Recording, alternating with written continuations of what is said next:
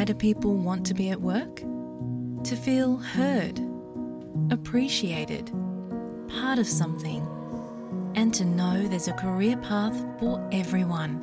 Inclusive workplaces are linked to increased innovation, productivity, and employee satisfaction. Make your organisation a place where people want to be.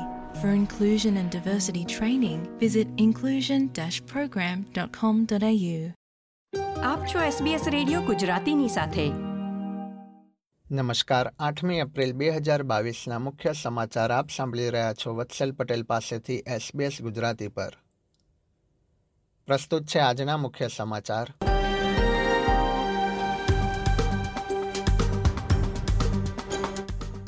New South વેલ્સમાં ભારે વરસાદથી car પાણીમાં તણાઈ જતા એક વ્યક્તિનું મૃત્યુ. વિવિધ વિસ્તારોમાં લોકોને એલર્ટ રહેવા આદેશ. ચૂંટણી જીતશે તો દેશમાં પરમેનન્ટ માઇગ્રેશનનું સ્તર વધારવાની લેબર પક્ષની જાહેરાત. અને જેરમી રોકલિફ તાસ્મેનિયાના નવા પ્રીમિયર પદે નિયુક્ત થયા.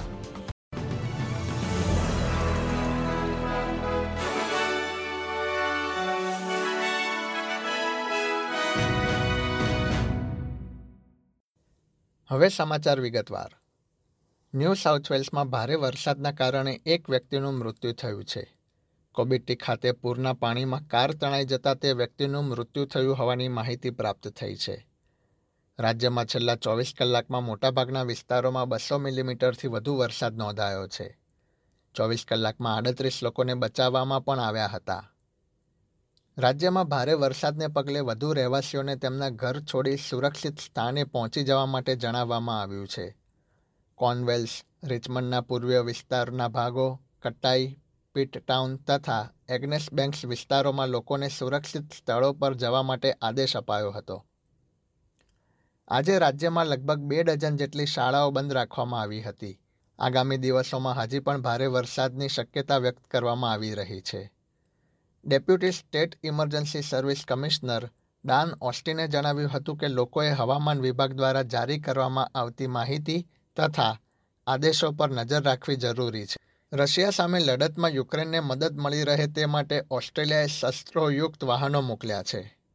ક્વિન્સલેન્ડના આર્મબેરલી ખાતે R double A F army બેઝથી પ્રથમ ત્રણ બુશમાસ્ટર વાહનો આજે ઉડાન ભરશે.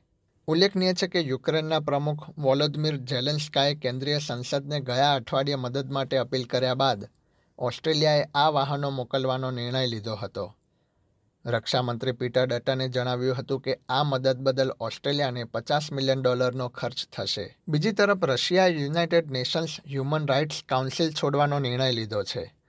વૈશ્વિક સંસ્થાની જનરલ એસેમ્બલીએ રશિયાને યુક્રેન પરના હુમલાના વિરોધ બાદ સસ્પેન્ડ કરવાનો નિર્ણય લીધો હતો, જેના વિરોધમાં રશિયાએ આ પગલું ભર્યું છે. ત્રાણું સભ્યોએ અમેરિકા દ્વારા રશિયાના વિરોધમાં મત આપ્યા હતા. જ્યારે ચોવીસ દેશોએ રશિયાના પક્ષમાં અને અઠ્ઠાવન દેશો તટસ્થ રહ્યા હતા.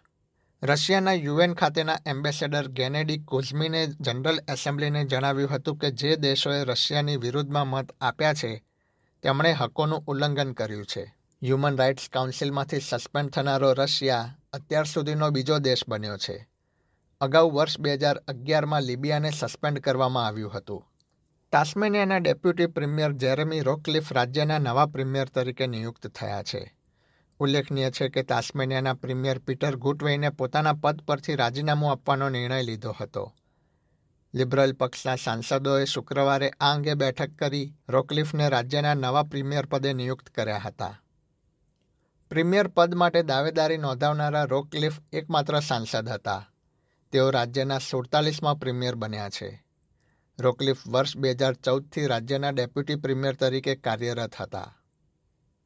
Infrastructure and transport minister Michael Ferguson રાજ્યના નવા ડેપ્યુટી પ્રીમિયર તરીકે કાર્યભાર સંભાળશે. પ્રીમિયર તરીકે નિયુક્ત થયા બાદ રોકલિફે રાજ્ય માટે વધુ ઉમદા કાર્યો કરવાનો વિશ્વાસ વ્યક્ત કર્યો હતો. લેબર પક્ષ જો કેન્દ્રીય ચૂંટણી જીતશે તો તેઓ પરમેનન્ટ માઇગ્રેશન વધારશે અને ઇમિગ્રેશન પોલિસીમાં ફેરફાર કરશે તેમ જણાવ્યું છે. તેમણે ઉમેર્યું હતું કે ઓસ્ટ્રેલિયામાં કુશળ કામદારોની અછત અને દેશના વેપાર ઉદ્યોગોએ ટેમ્પરરી માઇગ્રેશન પર આધાર રાખવો પડે છે. તાજેતરમાં જારી કરવામાં આવેલા બજેટ પ્રમાણે, આગામી બે વર્ષ સુધી માઇગ્રેશનનું સ્તર કોવિડ મહામારી અગાઉના સ્તર સુધી પહોંચશે નહીં. વિરોધ પક્ષના વડા એન્થની એલ્બનીઝીએ જણાવ્યું હતું કે ઓસ્ટ્રેલિયાએ વધુ માઇગ્રન્ટ્સને બોલાવી તેમને લાંબા સમય સુધી અહીં રહેવાની તક આપવી જોઈએ. દેશમાં કોવિડ નાઇન્ટીનના આંકડા પર એક નજર કરીએ તો ન્યૂ સાઉથ વેલ્સમાં વીસ હજાર ત્રણસો છન્નું કેસ નોંધાયા છે તથા આઠ લોકોના મૃત્યુ થયા હતા. જ્યારે વિક્ટોરિયામાં અગિયાર હજાર એકસો બાણું ચેપ અને ચાર દર્દીના મૃત્યુ થયા છે. આ પ્રકારની વધુ માહિતી મેળવવા માંગો છો? અમને સાંભળી શકશો Apple podcast Google podcast Spotify કે જ્યાં પણ તમે તમારા પોડકાસ્ટ મેળવતા હોવ.